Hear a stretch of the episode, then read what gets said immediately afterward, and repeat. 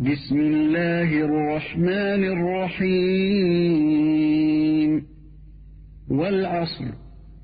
إن الإنسان لفي خسر إلا الذين آمنوا وعملوا الصالحات وتواصوا بالحق وتواصوا بالصبر পরম করুণাময় ও অসীম দয়ালু আল্লাহর নামে শুরু কসম যুগের নিশ্চয়ই মানুষ ক্ষতিগ্রস্ত, কিন্তু তারা নয় যারা বিশ্বাস স্থাপন করে ও সৎকর্ম করে এবং পরস্পরকে তাগিদ করে সত্যের এবং তাগিদ করে সবরের।